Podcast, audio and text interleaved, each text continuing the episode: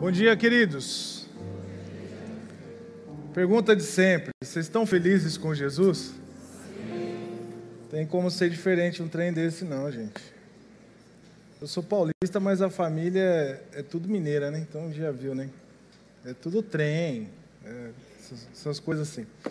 Mas eu estou muito feliz aqui de compartilhar com vocês um pouquinho, uma reflexão rápida, algo é, para a gente refletir sobre esse tempo, sobre esse momento também, que é a, a nossa ceia, né? a ceia do Senhor. Na verdade, estamos num momento aqui onde nós estamos aqui para celebrar aqui a vida que Cristo nos deu. E eu acho muito interessante.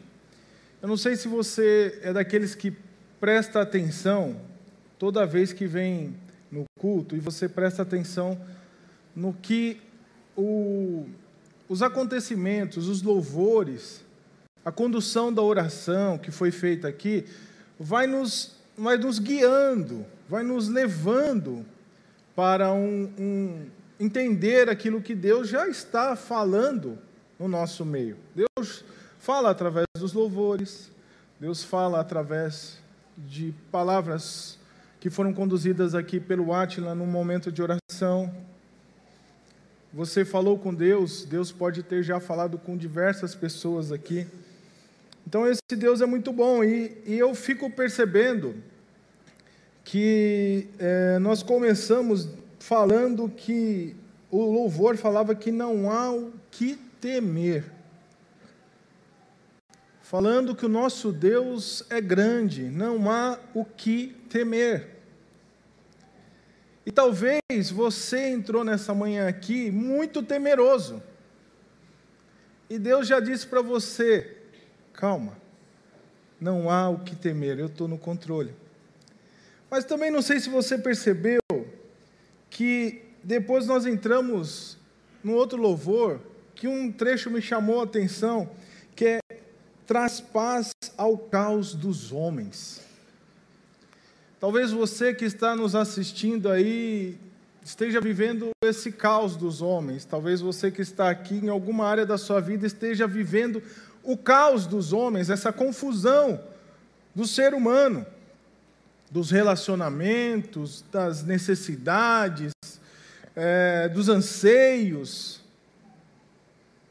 E hoje através do louvor, Deus já pôde manifestar para você que Ele traz paz ao caos dos homens. Você que ainda não conhece a Cristo e está vivendo esse caos, Jesus traz paz ao, ao nosso caos.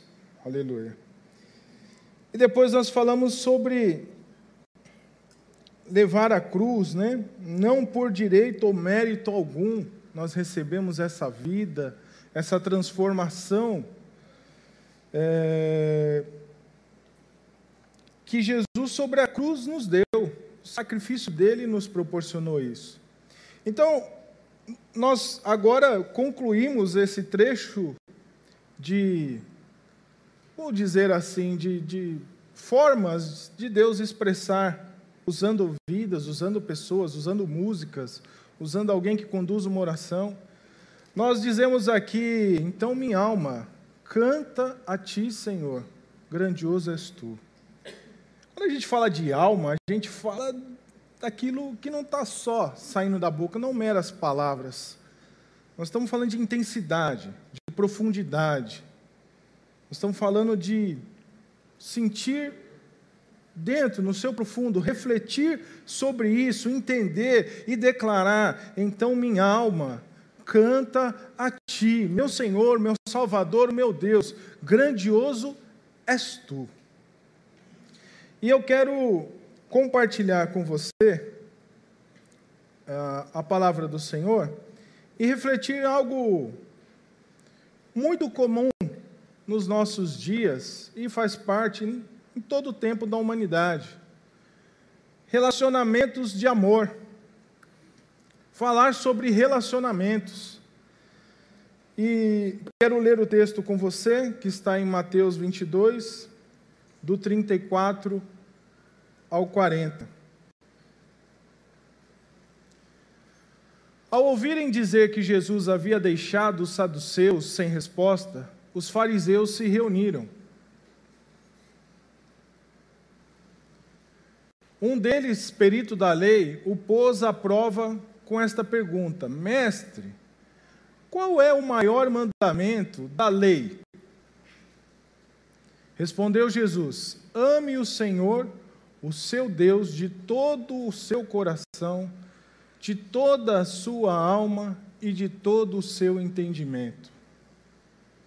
Este é o primeiro e maior mandamento. E o segundo é semelhante a ele: ame o seu próximo como a si mesmo. Destes dois mandamentos dependem toda a lei e os profetas. E eu, com base nisso, quero fazer uma afirmação: que em Cristo nos relacionamos praticando o amor. Porque quem está em Cristo quem foi transformado por Cristo, os seus relacionamentos têm um referencial de amor. Eu não me relaciono sem propósito, mesmo os mais cotidianos, até com quem eu não conheço, eu procuro testemunhar, eu procuro expressar nas minhas atitudes que eu sirvo a um Deus que é grande, que é maravilhoso, que a minha alma canta esse Deus que é grande. Então, você vê que em toda a nossa vida, em torno de nós, nós vemos que existe essa questão dos relacionamentos. Mas quando você está em Cristo, esse relacionamento, ele é baseado no amor. E aí eu quero te dar o contexto desse texto ainda aqui, é, ali no capítulo 22 de Mateus, você vai observar que começou a ser feita uma série de questionamentos a Jesus. Para tentar constrangê-lo, para tentar intimidá-lo, para tentar pegar Jesus numa resposta e falar: ah, e para isso, se uniram até dois inimigos. Veja como é interessante. Já é de muito tempo que dois inimigos se unem para derrubar um outro. Então você vê que a gente pode observar isso ao longo da humanidade, na história, em guerras, na política.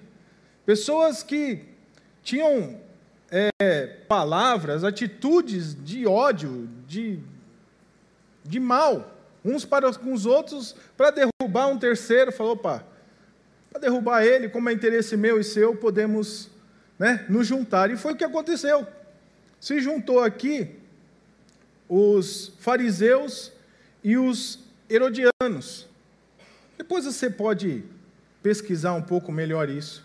Mas já fica a dica aqui, ó, se você não entender algumas coisas que eu disser aqui, a escola bíblica está aí para te ajudar. Seja um aluno da escola bíblica. Não fuja do domingo de manhã. Estamos aqui para te ajudar. Mas você vê que os questionamentos que foram feitos, você vai ver que ali no versículo 17, eles perguntaram: Nós devemos pagar impostos a César? Para tentar pegar Jesus. E aí Jesus deu aquela palavra que você conhece tanto: Dai a César o que é de César e a Deus o que é de Deus. Também, um pouquinho à frente, eles foram questionar Jesus sobre o levirato, sobre ressurreição, mas levirato, aquela questão de é, quando o marido morria e não tinha suscitado descendência, alguém, um irmão, alguém da família, é, se casava com a viúva para suscitar descendência ao irmão que faleceu. Então isso é muito importante, era, um, era terrível alguém não ter descendentes. E aí Jesus esclarece para eles, fala: vocês não entenderam nada. É, e é isso que Jesus vem trazendo, e, e quando esteve aqui entre nós, quando esteve fisicamente, ele foi trazendo luz aquilo que as pessoas estavam interpretando de maneira incorreta. Esses grupos, eles valorizavam alguns itens da lei e, e não praticavam outros. Mas eram mestres da lei, eram gente que gabaritada para interpretar, e mesmo assim um humano interferia na interpretação, como nos dias de hoje. quando pessoas dizem que Deus quer, quando Deus não está dizendo o que quer. Quando dizem, né, líderes religiosos, pessoas com essa, é, vamos dizer assim, com, essa, é, com esse rótulo né, de ser alguém que tem autoridade espiritual, dizer para alguns onde tem que ir, onde não tem que ir, o que fazer, o que não fazer, o que comer, o que não comer, quando já está aqui. Então, nesse, no início dessa reflexão, o que, que eu vejo é, nesse texto e vejo que nós precisamos aplicar, nós precisamos ser bom de Bíblia, gente. Sabe? É, a coisa tem que vir de dentro, fazer sentido dentro. Deus falar com você, você digerir aquilo e entender. Então eles, Jesus nessa oportunidade foi questionado, Jesus disse aquela frase: "Errais não conhecendo as escrituras e nem o poder de Deus". E aí eles se juntam e falam: oh, não está dando para derrubar, não estão conseguindo pegar Jesus. Aí alguém formulou a pergunta: eu tenho uma pergunta, quero ver ele sair dessa. E aí entra no nosso texto. E eles perguntam: mestre, né, qual é o maior, mais importante mandamento? Qual é o maior? E Jesus então deu essa resposta do texto. E esses dois mandamentos: amar a Deus de toda a tua força, de todo o teu entendimento, de todo o teu coração, toda a tua alma, e amar ao próximo como a si mesmo, é, são muito conhecidos. Esses mandamentos são muito conhecidos. E os cristãos, ao longo da história e no mundo, ficam procurando cumprir esse mandamento mas ele nem sempre tem sido bem compreendido e explicado. E isso vem muito por conta dos referenciais de amor. E aí eu trouxe isso para nós entendermos. Os referenciais de amor. Nós somos muito influenciados pela cultura greco-romana, muitas coisas estão até no nosso dia. E você não sabe que você tem aquele conceito, aquele tipo de pensamento, aquele tipo de opinião, porque você foi influenciado por uma cultura, por alguém que já, já passou e, e deixou isso. Mas na cultura greco-romana, o amor ele é visto como um sentimento. Aquela.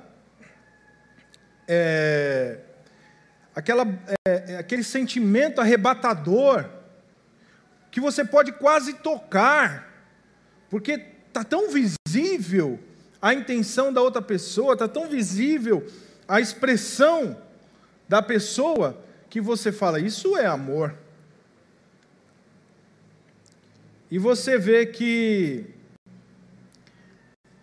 na cultura judaica, na Bíblia, que vem sobre o caráter de Deus, amor está ligado à atitude a prática, ao se relacionar com Ele e entre nós, em amor, em atitudes de amor.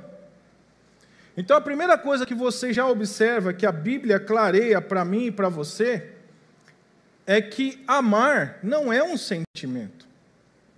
Amar é prática de fé, é atitude prática em tudo que você fizer. E com base nisso, eu quero falar com você rapidamente sobre dois tipos de relacionamentos baseados na prática do amor que esse texto nos traz: com Deus e com o próximo. Qualquer exigência divina se baseia no caráter de Deus. E a Bíblia diz que Deus é amor. Os relacionamentos têm que ser baseados em amor, no caráter de Deus.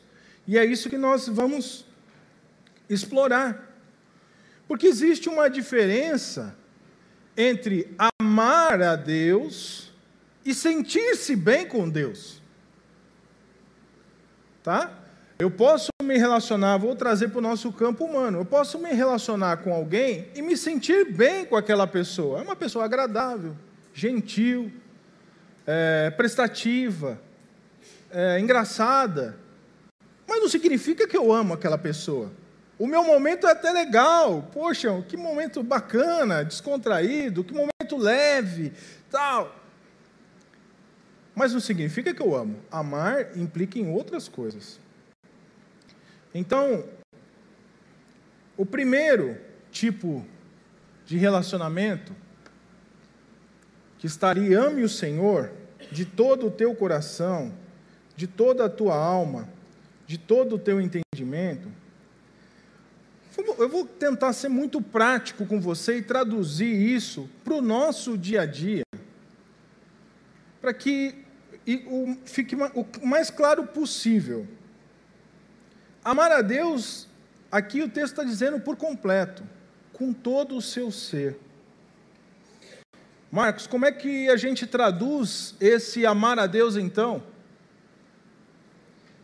Bom, numa atitude de buscar a Deus, de desejar me relacionar mais com Deus.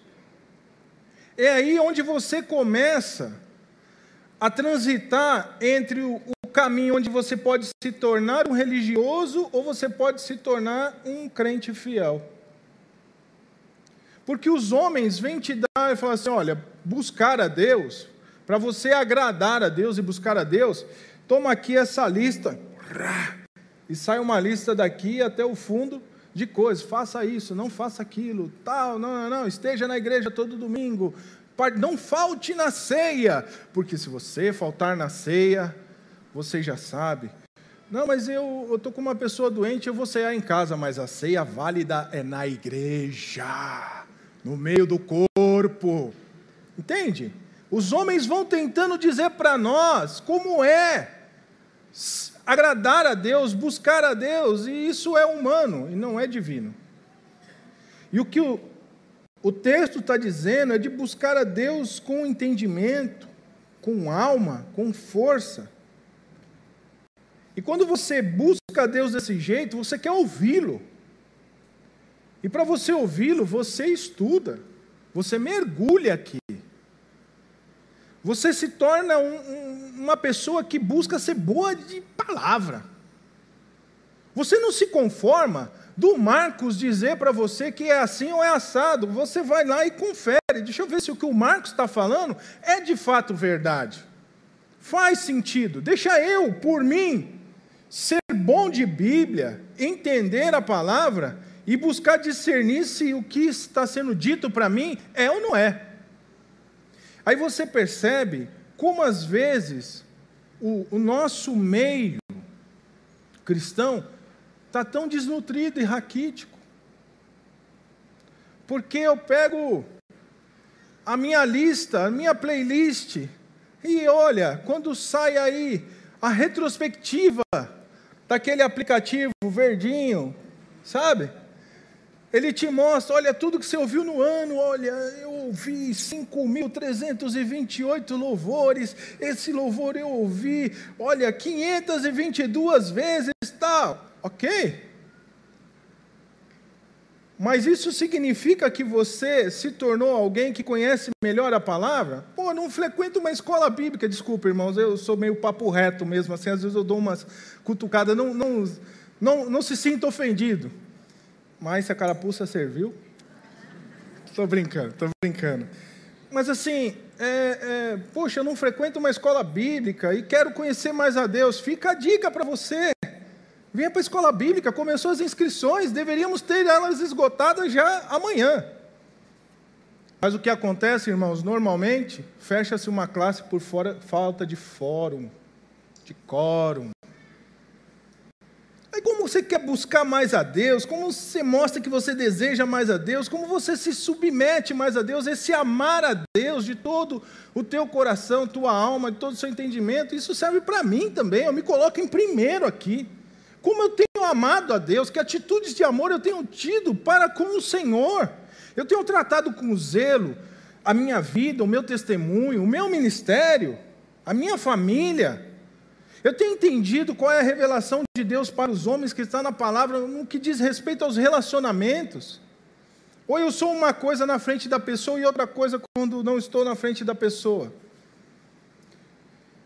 Então, é, é, encontrar prazer e alegria em estar com Deus e nas coisas boas que Ele fez.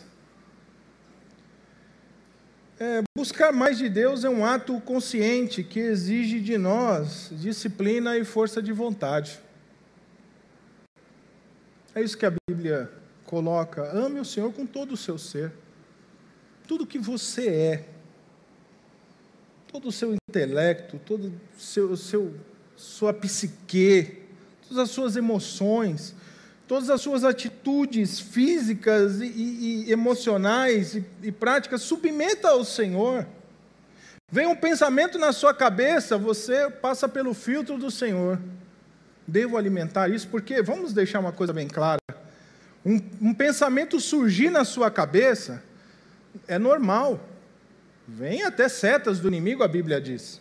Agora, o que você faz com aquilo depende da sua submissão ao Senhor, do seu buscar a Deus. Se você tem tido atitudes de amor, de amor, de amar a Deus. Então veja como isso nos deixa assim bem reflexivos. Se você parar para pensar, eu fui muito exortado com essa palavra. Para eu falar com vocês aqui, irmãos, o meu couro já está amaciado a costa é larga. O Senhor passou comigo e me fazendo rever muita coisa. E eu, ok, Senhor. Então, quem é, se relaciona com Deus tem que se relacionar em amor. E se relacionando em amor é com todo o seu ser. Simples assim. Sem ritos religiosos, sem práticas humanas de religiosidade, não com sinceridade, com entendimento, com intensidade de vida. É assim que acontece quando a gente tem atitudes de amor para com Deus. Posso, para fechar essa parte, você tem que refletir até sobre os dons que Deus te deu a graça de, de exercer, de usufruir alguma diaconia que você que você exerce ou que Deus já, já trabalhou na sua vida nisso. E às vezes é hora de sair da zona de conforto. Ah, precisamos de muitos voluntários. Quando eu falo precisamos, não falo só a borda. A igreja de Cristo, e essa comunidade não é diferente, precisamos de voluntários que Tenham atitudes de amar ao Senhor com todo o seu ser. Porque aí você aguenta desaforo, irmão. Você aguenta uma palavra meia, sabe, espetada na sua direção. Alguém que, sabe, tem uma atitude, você submete ao Senhor. Senhor, como eu devo agir nesse caso? Eu devo ficar alimentando um ódio, um rancor? Não. O Senhor vai te orientar. Perdoe. Porque nunca você vai perdoar algo maior do que eu fiz por você. Mas vamos ao segundo tipo aqui. O, tipo, o segundo tipo é o próximo. E também atitudes de amor. Veja que Jesus resumiu a vontade de Deus, a palavra de Deus, resumiu ali a lei, resumiu a orientação para mim e para você nos nossos relacionamentos, nas nossas amizades, no nosso casamento, na nossa família, no nosso relacionamento na empresa, na faculdade, enfim, na igreja, na comunidade de fé. Como devemos nos relacionar com atitudes de amor. E aí, de novo, vou te exemplificar o que são essas atitudes de amor, que você pode ver em toda a Bíblia. Perdoar é uma delas. E às vezes, irmão, irmãs, a gente. Como é que eu posso expressar isso melhor? Eu estou aqui para dizer para você: a gente vive mal. Mas não é isso que eu quero dizer. Às vezes, a gente não fica bem. Tudo bem que eu quase deixei o mesmo sentido, né? Mas a gente não está legal, as coisas não vão fluindo bem na nossa cabeça, no nosso coração por onde você vai, a coisa não está bem. Às vezes, você vê a pessoa, às vezes é a falta da atitude de amor para com a outra pessoa. E aqui está falando só entre irmãos? Não, está falando com todos os seres humanos que você se relacionar. Agora, você pensa se é assim com todos, especialmente com a gente, como tem que ser. Você ser perdoador. Sabe, vira a página, irmãos. Tinha uma pessoa prestando serviço na minha casa esses dias e vários BOzinhos acontecendo. É, inclusive erros dele mesmo. E eu, então faz assim, então faz assim, tudo bem, vamos, faz do, vamos do outro jeito, tal, não sei o que. Você é bem prático, né? Falei, ó, com 51 anos, já quase 30 de casados, eu e a minha preta ali, ó. Pai de dois adultos hoje, 25, 26 anos, e já um pouquinho de experiência, tem coisa que não vale a pena brigar. E quando eu vou para a palavra de Deus, tem coisa que não vale a pena você alimentar. E o rancor é uma, delas. Mas também outra atitude de amor é não falar mal. Eu tenho vigiado demais, irmãos, e eu tenho sido convidado a sentar na cadeira e falar mal. Mas, olha, não é fácil. Porque você vê a pessoa fazendo isso, você ouve aquilo, e a linguinha já fica. Sabe? Parece aquela língua da cobra querendo dar o bote. Aí quando eu solto alguma coisa, eu já. Ah, não vou falar não, porque Deus não gosta que a gente fique falando mal dos outros e não quero. Vamos orar por essa pessoa. É, tratar com amabilidade, ser amável. E sem escolher, hein? Sem ter os preferidos, os de Paulo, os de Apolo, os de Marcos, né? os de Luiz, os do Rogério, os da Ana, sem ter os preferidos, não. Amabilidade com todos. Isso é ter atitudes de amor, tratar, amar o próximo como a si mesmo, porque olha o referencial que o Senhor nos dá na sua palavra, como a você mesmo. Bom, você quer que fale mal de você? Não. Quando você erra, você não quer perdão? Quero. Ah, como eu quero. Ixi. em casa, então, é um exercício muito grande. E o duro é que, às vezes, a pessoa vem pedir perdão, ou você vai pedir perdão, e a hora que ela não quer falar de perdão, ela quer te estrangular, porque você pisou na bola. Né? Mas você se submete, você pede perdão, a pessoa né, tem que dar o perdão, que é o que está na palavra. Você pacificar, outra palavra, outra atitude de amor. Você pacificar os ambientes, as conversas, as questões. E tem gente que parece que é aquele isqueirinho, sabe? A gasolina está ali, o negócio está fervendo. Aí vem o isqueirinho, vou tacar fogo. E vai soltando só. Gente, nós temos que ser pacificador. Pare de ser isqueirinho. Fica só querendo acender o pavio para ver o circo pegar fogo. Para! Viu que o negócio está fervendo? Opa! Já começa a ter uma atitude de oração ali mesmo. Precisa ir para o canto, dobrar o joelho, orar. Meu pai, olha, vê esse estribulado. Não. Vai dentro de você ali mesmo, no seu íntimo, Senhor, intercede aqui. Toca nos corações, me dá sabedoria. Seja um pacificador. Outra coisa, aconselhar é ajudar a corrigir. Sabe? Você aconselhar pessoas dentro da palavra, ajudar a corrigir rotas na vida. Você considerar o outro em primeiro lugar e depois você. Ah, isso é difícil, irmãos. É difícil. Considerar o outro em primeiro num mundo onde que ganha é o primeiro que chegar, onde o mais esperto é o que vence. O mundo é dos espertos, não é assim? O Evangelho vem e fala assim: não, filho, decreta a falência, entrega toda a sua vida a Jesus Cristo e se submete a Deus. Aí você vai se submeter a Deus, tem um lugar para sentar, tem quatro querendo sentar, já faz tempo, pai, você está ali numa fila, aí tem uma senhora ou uma pessoa, né? Qualquer pessoa também, não precisa só ser uma condição como essa.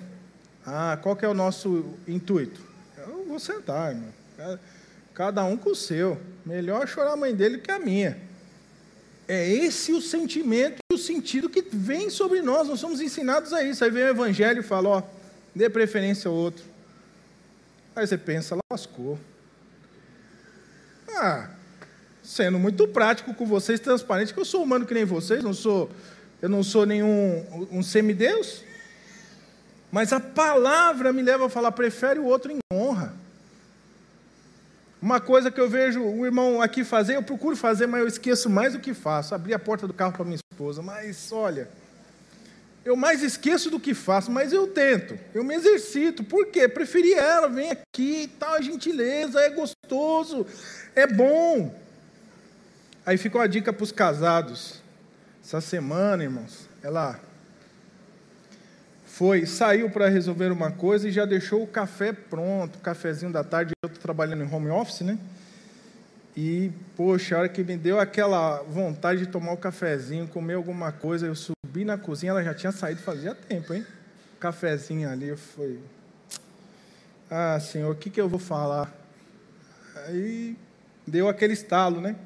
Fui lá, escrevi um bilhetinho para ela agradecendo. Poxa, sorriso dela, adorei esse bilhete. Ah, é, irmãos, Deus vai nos. Poxa, reconhece o que o outro faz, seja amável, invista no, no, em relacionamentos de amor, seja honesto com o outro, seja sincero, mas não aquele sincero que deixa um rastro de sangue. Eu falo mesmo, e quem quiser é assim, eu sou assim, é o Gabriela, eu nasci assim, eu vivi assim, cresci assim, você sempre assim, vai para o inferno assim, Gabriela. Então você quer ser sincero? Senhor, como eu posso falar com uma pessoa uma coisa que dói nela? Como eu posso falar em amor? Eu vejo isso no presbitério. Você pensa, nós, olha, nós nos amamos no presbitério, mas às vezes é ferro afiando ferro. Porque são pessoas diferentes, opiniões diferentes, sentimentos diferentes. Mas quando a gente faz alguma, algum apontamento, algum tipo de observação, de crítica, você percebe amor nas palavras quando você é criticado. Isso é muito rico. Bom, reconhecer seu erro também é uma forma de amar o outro como a si mesmo. Porque quando você vê a pessoa errar, você quer que ela reconheça o seu erro. Poxa, não é possível que a pessoa não, não vai reconhecer que ela pisou na bola, que ela errou. Então, assim também, corta para lá, corta para cá. Agora veja essa questão de amar o próximo, o que mais a Bíblia diz? Se alguém afirmar, eu amo a Deus, mas odiar o seu irmão, é mentiroso. Pois quem não ama o seu irmão a quem vê, não pode amar a Deus a quem não vê. Toma essa, Marcos. Leva essa para casa. Quando eu li isso, falei: Obrigado, Senhor. Realmente, eu preciso amar o próximo como a mim mesmo. Aquilo que eu não quero para mim, eu não posso praticar com o outro. A mesma compreensão que eu quero para mim, o mesmo tratamento que eu quero que me deem, eu tenho que dar. Então, você observa que os relacionamentos eles têm que ser praticados em amor. Então, em Cristo, a gente se relaciona praticando o amor. Não tem outro caminho, não tem outra saída. Então eu convido você nesse momento, que nós agora vamos fazer uma transição desse momento, desta parte, para entrarmos no momento de ceia, eu convido você a fazer uma reflexão sobre o seu relacionamento com Deus, as atitudes de amor para com Deus, se você tem tido ou não, as suas atitudes de amor para com o próximo. Então eu quero orar com você agora. E nós fazermos essa transição para um momento de ceia. No seu íntimo, de toda a sua alma, de todo o seu coração, de todo o seu entendimento, fale com o Senhor aí. Só, tá, só é você e Ele. Sinta-se como se você estivesse num lugar isolado. Só tem você e Deus. Senhor, colocamos diante do Senhor as nossas vidas, a nossa humanidade, os nossos caos, os nossos sentimentos, os nossos relacionamentos. E quero te pedir, Senhor, perdão, quando não tenho tido atitudes de amor para com o Senhor, meu Salvador, meu Deus Todo-Poderoso, o Deus que me perdoa constantemente, o Deus que deu a sua vida por mim naquela cruz. A sentença era minha, o pecado era meu, a injúria é minha. E por amor, o Senhor amou o mundo inteiro. E a sua palavra registra que o seu Deus, o seu único filho, unigênito, o algo mais precioso, em favor de nós, para que todo aquele que crê não pereça, mas tenha vida eterna. O Senhor é o Deus maravilhoso, é o El Shaddai, é o Deus que já fez tantos milagres que se fôssemos cada um contar os milagres que recebemos do Senhor, passaríamos meses aqui. Tu és o Deus Todo-Poderoso, Senhor. Me ajuda a te amar mais. Eu, eu quero te amar mais, Senhor. Me ajuda, me capacita. O Senhor é referencial de amor. E o amor com que eu tenho que amar o próximo é já referenciado nesse amor que o Senhor tem para comigo. Me ensina a amar mais o meu próximo, a ter atitudes de amor, a ser um pacificador, a ser sincero, honesto, transparente, a ser amoroso, gentil. Me ajuda a preferir o outro em honra.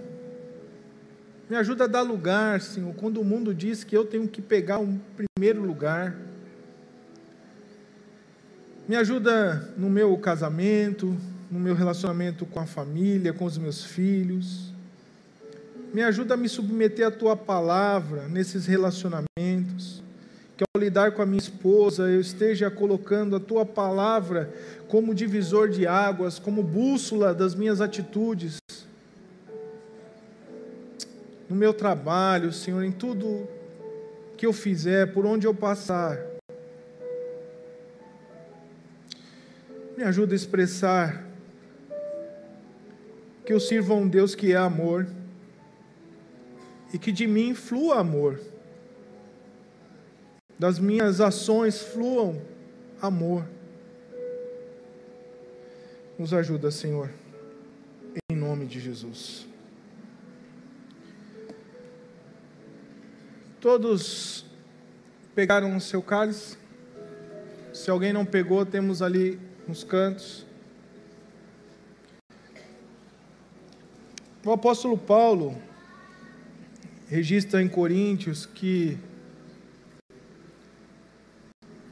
Jesus tomou o cálice, dizendo né, o pão e o vinho, esse é meu corpo que é partido por vocês. Comei Fazer isso todas as vezes que comerdes em memória de mim. E semelhantemente, quando ele pegou o cálice, ele falou: é uma nova aliança no meu sangue, uma nova vida, é um novo jeito de pensar, um novo jeito de viver, é um novo jeito de agir, é uma transformação, é o caos sendo colocado em ordem. Façam isso em memória de mim. Ele te transformou. Ele me transformou. Muitas vezes, pessoas terríveis. Eu era gente ruim, irmãos. Não matei, não roubei, mas olha, eu vou falar. Antes de, antes de Cristo me transformar, eu era terrível. E agora, esse grandioso Deus, esse Deus maravilhoso, nos dê essa oportunidade de viver uma nova vida, de celebrar essa vida, de compartilhar esse evangelho. Convido você a pegar o pão agora e que você faça isso refletindo sobre a palavra que você ouviu, julgando-se a si mesmo, examinando-se a si mesmo e falando com o Senhor aí, faça isso em memória dele. Vamos participar juntos.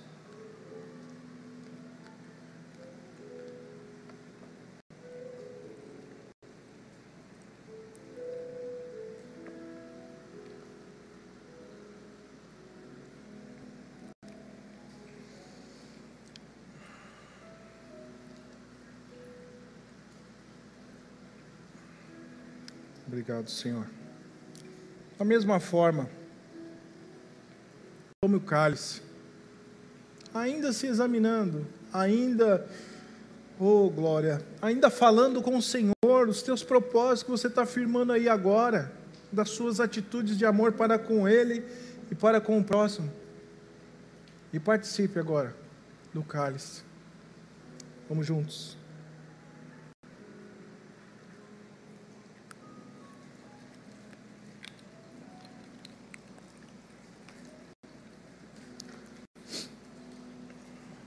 Eu